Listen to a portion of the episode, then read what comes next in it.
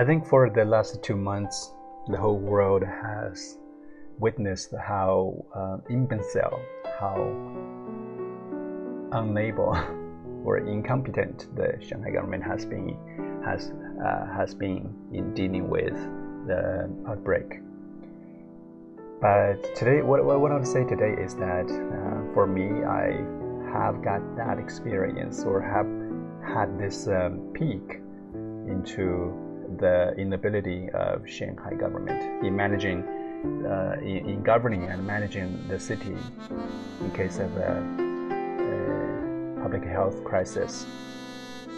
So it, it was uh, in March, late March of 2020, when I first came back from abroad uh, due to the COVID issue. So back then, um, I think domestically the situation was under more and more control, and the, the, the outbreak is picking up pace across the world. I mean, at other parts of the world. So we came back. Um, it was a little bit unfortunate in, ter in terms of timing for us. So when we left, when we, when we boarded the airplane, uh, the country was still like on the not on the list of uh, quarantine uh, places, like quarantine countries. But while we were on the air, in the air, on the plane, uh, the the country we left from was listed on the uh, must quarantine list. So that means, well, we had to be quarantined uh, uh, I have to say, overall, the management at the airport was quite efficient, very effective. Every, every, there are a lot of personnel uh, taking care of each post, and uh, people were queuing, and there was no shouting or screaming. It was just it, it was just going on very peacefully, okay, in an orderly manner having said that, it, uh, um, I have to also bring in the fact that it was not enjoyable experience. It's very organized, but it's not enjoyable because um, we, from landing to getting out of the airplane, we waited uh, for I think one hour and a half or three hours. My mind is playing tricks on me, but it, it, it was at least one hour and one hour and a half uh, we were just sitting on the plane waiting for the instructions. Uh, some people were taken out of the plane first because they were close contact. They were uh, more vulnerable suspects, or they're just more, they're just suspects of uh, uh positive cases. So they were they were brought down first, but we stayed behind, and and it took us as I said, one hour and a half at least to get off the plane. And then it, it was long queue.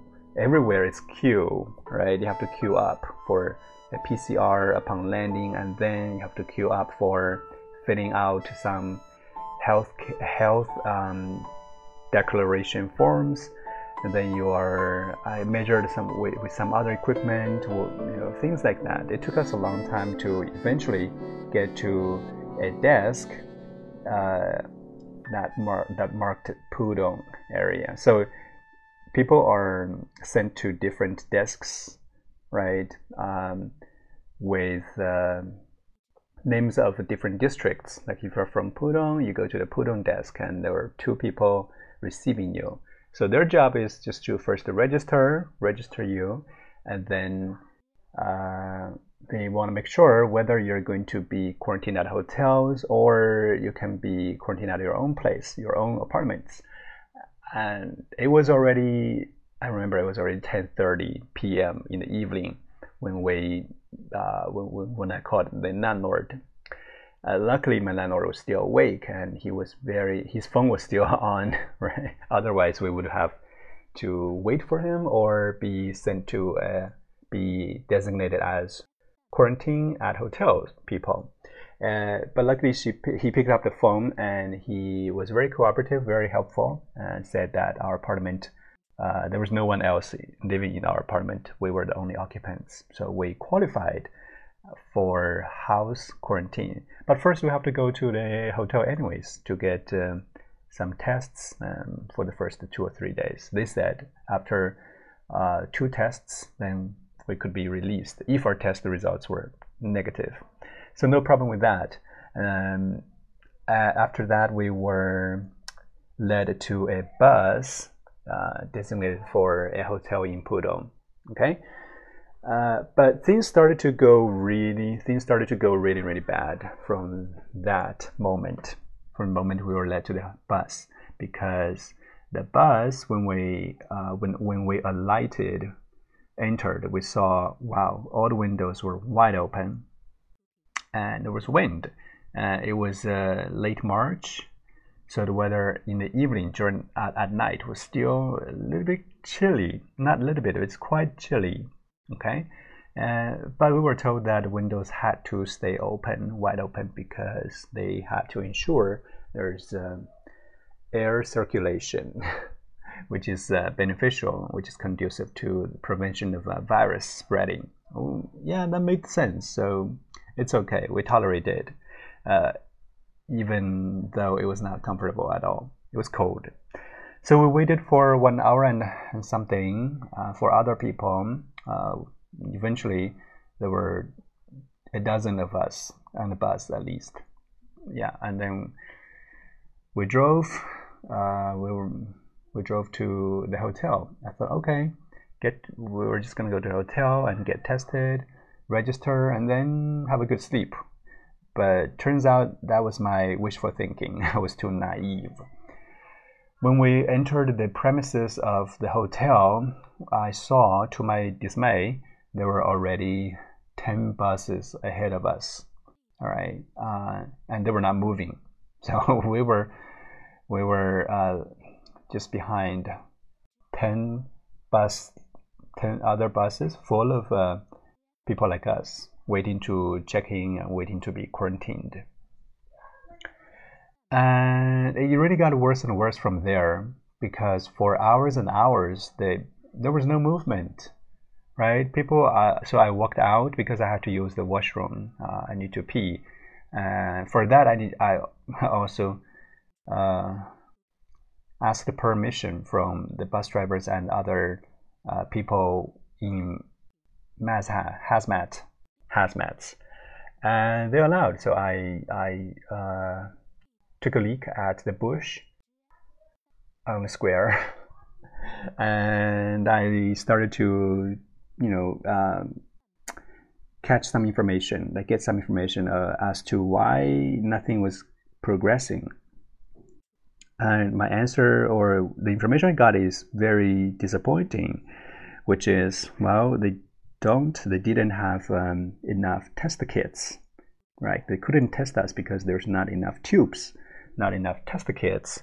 Uh, that really got me uh, very very upset because i was thinking uh, I, I, found it very difficult to uh, accept to to take in that information because this hotel for a long while had been designated as a quarantine hotel and they eh, they knew they were picking up guests or passengers every day, right? Multiple times every day at the, from the airport. So anyone with any managerial skills should know that to ensure the smooth processing progressing at the hotel, you need to be well prepared right? You need to calculate, okay, we're taking in like 400, the, the capacity of this hotel is the 1,000 people. All right, so uh, we should at least, and everybody is supposed to have to take a test daily. So at least there should be 1,000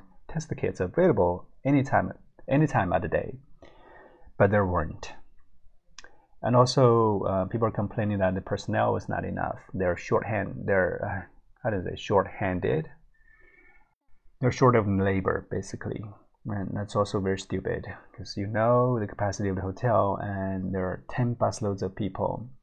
Suppose there were only 20 i mean there are more but suppose there were 20 passengers per bus there should be at least 200 people waiting to be tested and checked in. Uh, so you should have known how many hands uh, were needed. But obviously they didn't calculate calculate that. And that's when I started to question the municipal government's ability, their uh, uh, of government, like of governing the people or governing in case of a, a public health crisis. And in the end, we waited, basically spent the whole night on the bus, cold, very cold, and very dejected, upset, dejected. I even wrote a, posted a very angry post on WeChat moments, uh, saying that, well, whenever, when I was abroad, whenever people say some, say shit about China, I, I, I became defensive immediately. I, yeah, very patriotic, right? Uh, well, when every time I stepped back, stepped into onto this ground, onto the land, uh, immediately there are so many frustrations uh, swarming toward me, like like that, like that night, my experience that night. And I made that, I, I wrote that post. Uh, later, I deleted it because well, I didn't want to get myself into trouble. But that's how I really felt. I felt so disappointed with the government, with their ability or inability to handle uh, a situation a situation like that. So when uh, when when when the mess of Shanghai started to be reported, be spread on the media, I wasn't surprised at all. I was like, yeah, I knew this. I knew how competent or incompetent my government, my local government was and is and will be. so all this the, all this mess or messy situation that Shanghai is in now or has been in for the last two months is not very surprising to me. I have foreseen it, which brings me to uh, the topic of today's uh, program. Uh, I'm gonna title it as being like uh, cautiously optimistic. Cautiously optimistic. Yes, we know optimistic, right? Means you you're very hopeful. You you you are very upbeat. You have hopes for the future for the situation to improve. That's being optimistic. But you, when you are like blindly optimistic, then it, it's no different from being naive, right? You don't want to be naive. Naive means you're too childish. You have some immature thoughts or unrealistic thoughts, hopes for this situation to improve.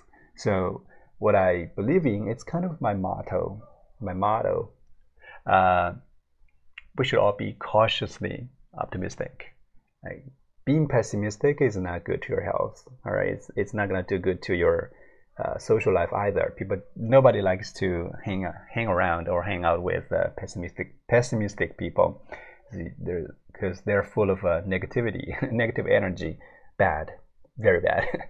but you, but well to survive to be an uh, to be a mature person mature person you need to have some caution right be cautious be cautiously optimistic you're hopeful but you're also prepared for uh, for the some undesirable uh, turns of uh, events uh, that is my personal advice to everybody who's listening to this, right? Be cautiously optimistic. Have hopes, but don't be too naive.